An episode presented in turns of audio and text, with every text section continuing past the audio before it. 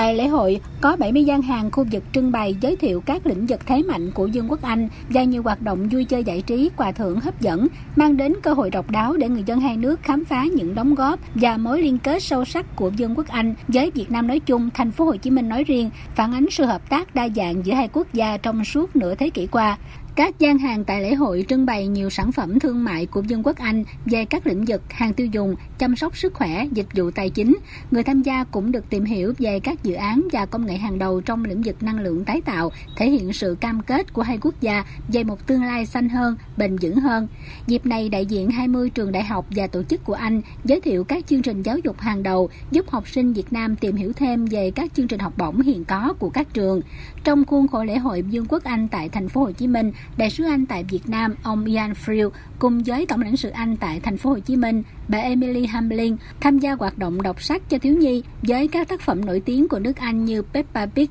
Harry Potter. Phát biểu tại lễ hội Vương quốc Anh tại thành phố Hồ Chí Minh, ông Ian Friel, đại sứ Anh tại Việt Nam, bày tỏ sự vui mừng nhận thấy tình hữu nghị giữa hai bên ngày càng phát triển và cộng đồng doanh nghiệp Anh đang tham gia rất tích cực tại diễn đàn kinh tế ở thành phố Hồ Chí Minh tuần này.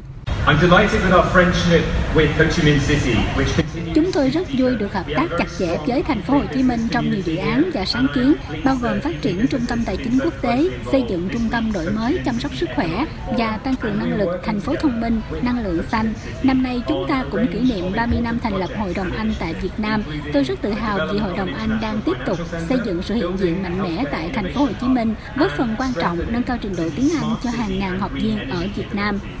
So I'm grateful for the UK business community participation and important